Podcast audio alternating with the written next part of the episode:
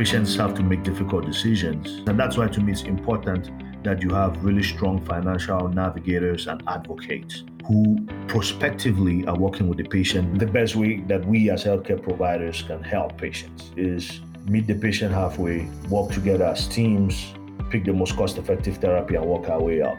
Welcome to another episode of Advocates in Action, a podcast created by the National Patient Advocate Foundation, a nonprofit that develops initiatives promoting equitable access to affordable quality healthcare through policy, action, and partnerships. I'm your host, Ashley Freeman. Today, I'm honored to speak with Zenkeng Asanganyi, who has years of experience in specialty pharmacy services and oncology. During his time out of the office, he enjoys fantasy football, exercising, and reading about new developments in healthcare.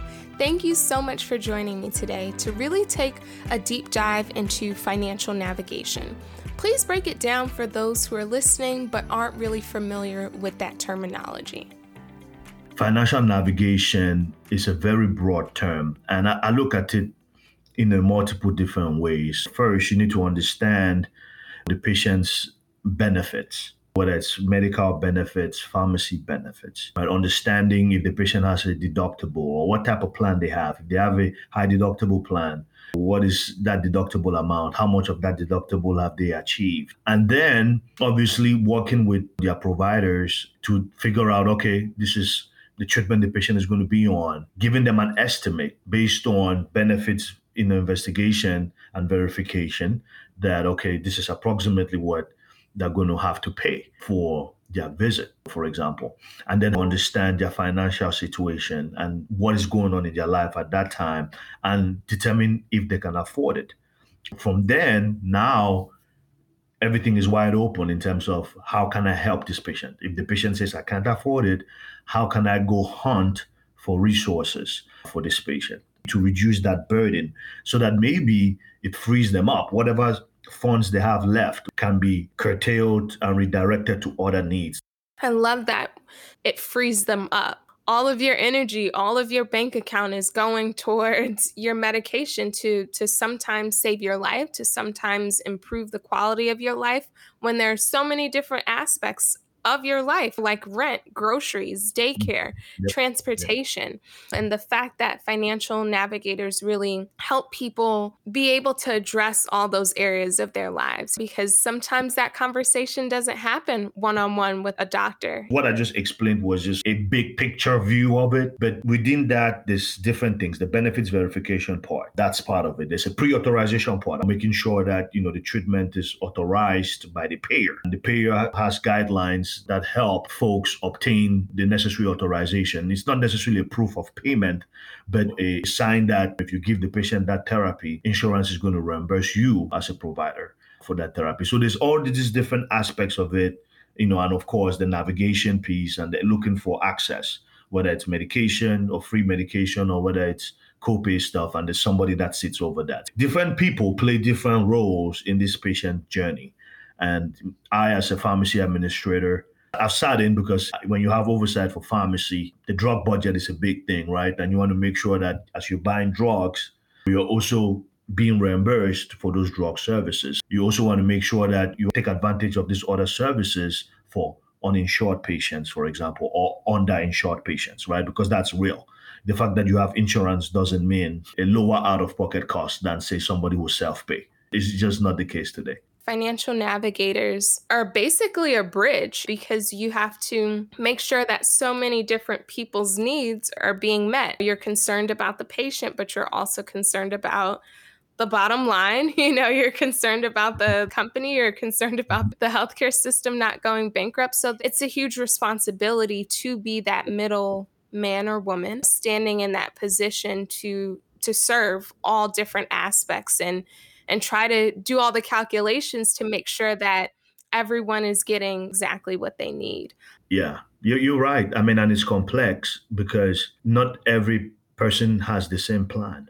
If everybody all had the same, you know, plan and you just went to a portal, you know, for I don't know, I'll make it up, Blue Cross Blue Shield, for example, and you could look it up in one place that would be amazing.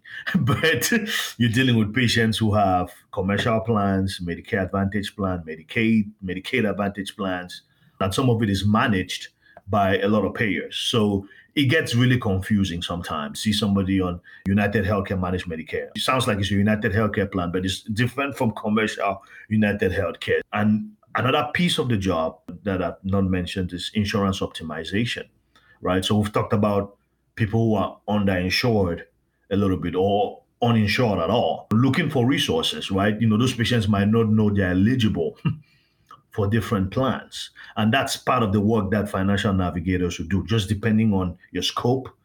You know, and again, somebody, this could be somebody's job, you know, in your health system, on your organization. But part of it is insurance optimization because you have so many different plans. But if you don't pick the right one for you, it could be very detrimental to your overall well being and finances as an individual that optimization piece for sure. And you mentioned it would be way easier if there was just a universal plan and a portal to go to. Are there new technologies and programs that help you analyze data and really improve in efficiency when it comes to financial navigation? You bring up a great point because historically, when somebody gets hired into that position, oftentimes there's very little or no training. All they tell you is, hey, we know that this particular, these manufacturers have free drug programs and these manufacturers have co-pay assistance programs or this charitable organization or a foundation has co-pay assistance for patients. And, you know, it's very much a manual process. You start an Excel spreadsheet and you put a patient's name in there and you put what drugs they are on and that's how you track it. You know, and tracking that, making sure that you renew that free drug program for the patient, you know, every so often. And keeping all of that is all in a spreadsheet. It's difficult to keep track of it all. You know, now you have to start using Outlook and, and sending yourself reminders and putting things on there. In terms of technology, there are options out there. I've been investigating this space for a few years because I thought it would be a big game changer. Where I am now, we found one that we thought really integrated with our EMR and Epic you know, Epic would feed the software all of that information, patient insurance information. You'll be able to go in and see from their platform, you know, the patient's benefits information, how much their deductible is, how much they have met. They'll even tell you approximately what you potentially could be reimbursed if it's a Medicare patient. And, you know, that way you could make determination on, okay, if I'm potentially taking a loss on this medication, maybe the opportunities to get free drug if the patient qualifies for that, right? Versus you buying a drug and then you bill and you take a loss. And then using their algorithms and AI and all of that stuff, you know, they're able to determine this is where the patient is going to fall financially and what resources are there for that patient. So it automates it for you. So from that platform, you could go hunt for whether it's free drug or copay, foundation assistance, whatever the case might be. And the, the really neat thing is you don't have to go print paper from that platform. You could send an email to the patient, you know, the patient could sign consent. It's really cool. And you could do pre-authorizations as well. That's another feature that for this particular vendor. And they also have, you know, another piece that is coupon automation that will help uh, retail pharmacy with patient comes in, prescribe some drug X, oftentimes for some of these drugs, the out of pocket cost could be high.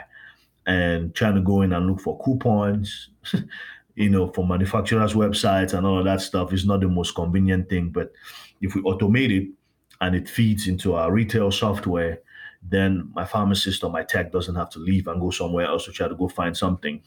it could be right there for them so that they could help reduce the out of pocket cost for the patient or employee. It's basically a one stop shop. That technology really provides all the solution right there as opposed to it being a scavenger hunt for your employees. Yeah, the goal is to streamline it because when you streamline a process like this that is already complex, you are able to get the patient on drug therapy a lot quicker. That time to therapy gap is narrowed. I think gone are the days when you know you're just going to get FTE after FTE, you know, to support this patient. You need automation to help you streamline this. You know, obviously automation is not going to do everything. You still need people to have these real conversations. But at least automation helps, makes it more efficient, and enables you to capture even more patients. You could have 15 people bringing in thousands of dollars in savings for drugs to the, to the health system or providing millions of dollars in co-pay assistance or co-insurance assistance to patients. But maybe there's a segment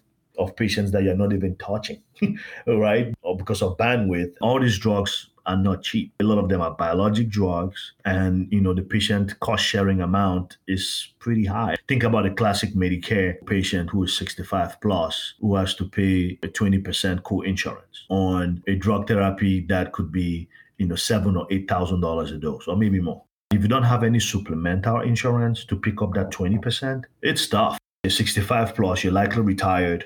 You don't have a steady stream of income coming in like when you were working. And that's why that benefits verification upfront really help guides what options the patient has.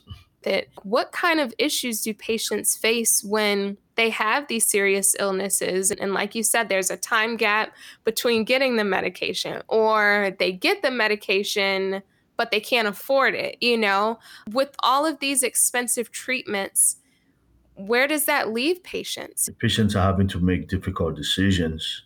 Quite frankly, providers are having to make difficult decisions too, you know, because on one end, you as a provider wants to prescribe a drug, you have to deal with the insurance piece. The insurance has to approve. you know, so there's an administrative aspect of the pre-authorization process to go through that. And maybe the insurance company says, Did you try this cheaper drug? or did you try this other drug? Because maybe they get a big rebate on the back end if you use this other drug. And that's why they have formularies. You know and then now you as a provider has to fight through that so that you could get it approved so that at least if your health system treats this patient you don't have a denied claim.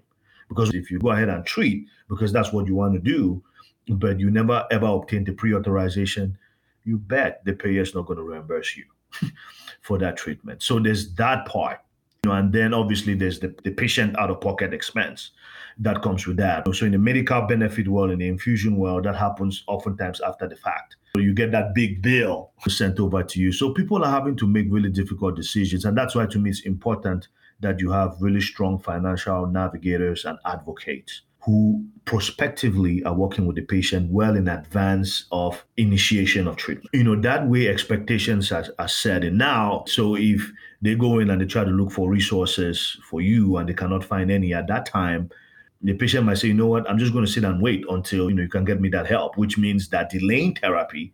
And then you also have other patients, for example, who have, you know, life-threatening cancer, whom at that point they say, you know what, I don't care how much it costs. I just want to go ahead and get treated right now, and I'll figure all of this other stuff out later. So, yeah, it's complex. Patients have to make difficult decisions, and sometimes they have to forego certain things. And again, from a holistic perspective, it's not the way to go. You know, you're treating the patient, you look at everything. There's other things that the patient has to take in, like transportation right? Food, all of those things that are important because if you're not nourished appropriately, you cannot heal. Some health systems have food markets and things of that sort to try to help their patients, show them how to eat right. But again, those things are not cheap. It's important that we tap into these resources that are available. I look at it like if I can help a patient not have to foot this bill for $2,000 for their infusion, well, you know what? Maybe that's $2,000 that they'll dedicate towards their food or their other medical bills that they might have for maybe radiation or maybe doctor's visits or something like that. So, are there other things that health systems are providing that really cater to a person as a whole person as opposed to just a patient? I've seen a few. It's just all about you know your organizational strategy and your goals and what type of population you cater to some of them have partnered with lyft and uber for transportation for patients some of them have partnered with local organizations in the community to do classes there's some good things happening out there. You mentioned financial navigators being advocates for their patients, but for those patients out there who do want to gain their own toolbox for how to navigate this on their own, are there any resources or things that you can share with them? You know, I would say be a part of community, especially for folks dealing with chronic diseases. Find a support group about your disease state and how people are managing different things that come with, you know, the disease you'll be surprised at how much information is out there. Read about the drug you're on, you know, beyond what your providers will tell you. Look for ways to stay engaged. What some people are doing nowadays is to shop around and say, hey, before, you know, before I do this expensive procedure, for example, I want to see what the different health systems around me, you know, would pay for it. you know, but not everybody has the luxury to be able to, to do that. And some people are looking at, I'm going to get quality care you know, cheaper is not always better. So, you know, I'm going to try to go to the, this clinic or this health system that I know they have great surgeons. You know, they have a five star rating. Whether you're using health grades or whatever the case might be, there's no magic answer. And no patient situation is ever the same.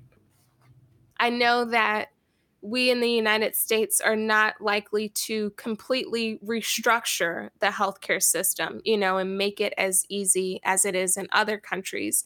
But are there some solutions that you can suggest that would help us control those costs or help people navigate the cost of their illnesses better or in a more educated way? I wish I had an answer to that because that's the talk of every healthcare political debate now is the rising cost of care, drugs, and PBMs and insurance companies pointing at manufacturers and manufacturers pointing back at them. I think for health systems, clinics that are in this financial navigation space, the care team has a big role to play. If you're able to work as a multidisciplinary team where you've got physician, nursing, pharmacy, case management, social workers, everybody, genetic counselors, nutritionists, everybody working together as a team and looking for the most cost effective treatment option for the patient based on their financial situation, based on their insurance plan. To me, you know, meeting the patient where they are. If they don't have adequate insurance, talked about insurance optimization and things of that sort, trying to get them those resources. That way, you know, they don't have this big burden of expenses, you know, from their medical care. The best way that we as healthcare providers can help patients is meet the patient halfway, work together as teams, pick the most cost effective therapy, and work our way up. I'm Ashley Freeman, and thanks for listening to this episode of Advocates in Action. If you haven't yet, please subscribe, review, and share this podcast. Your support is greatly appreciated. We enjoy connecting with our listeners, so please visit our website at npaf.org slash podcast for show notes, resources, and ways to engage with us on social media. Thanks for listening.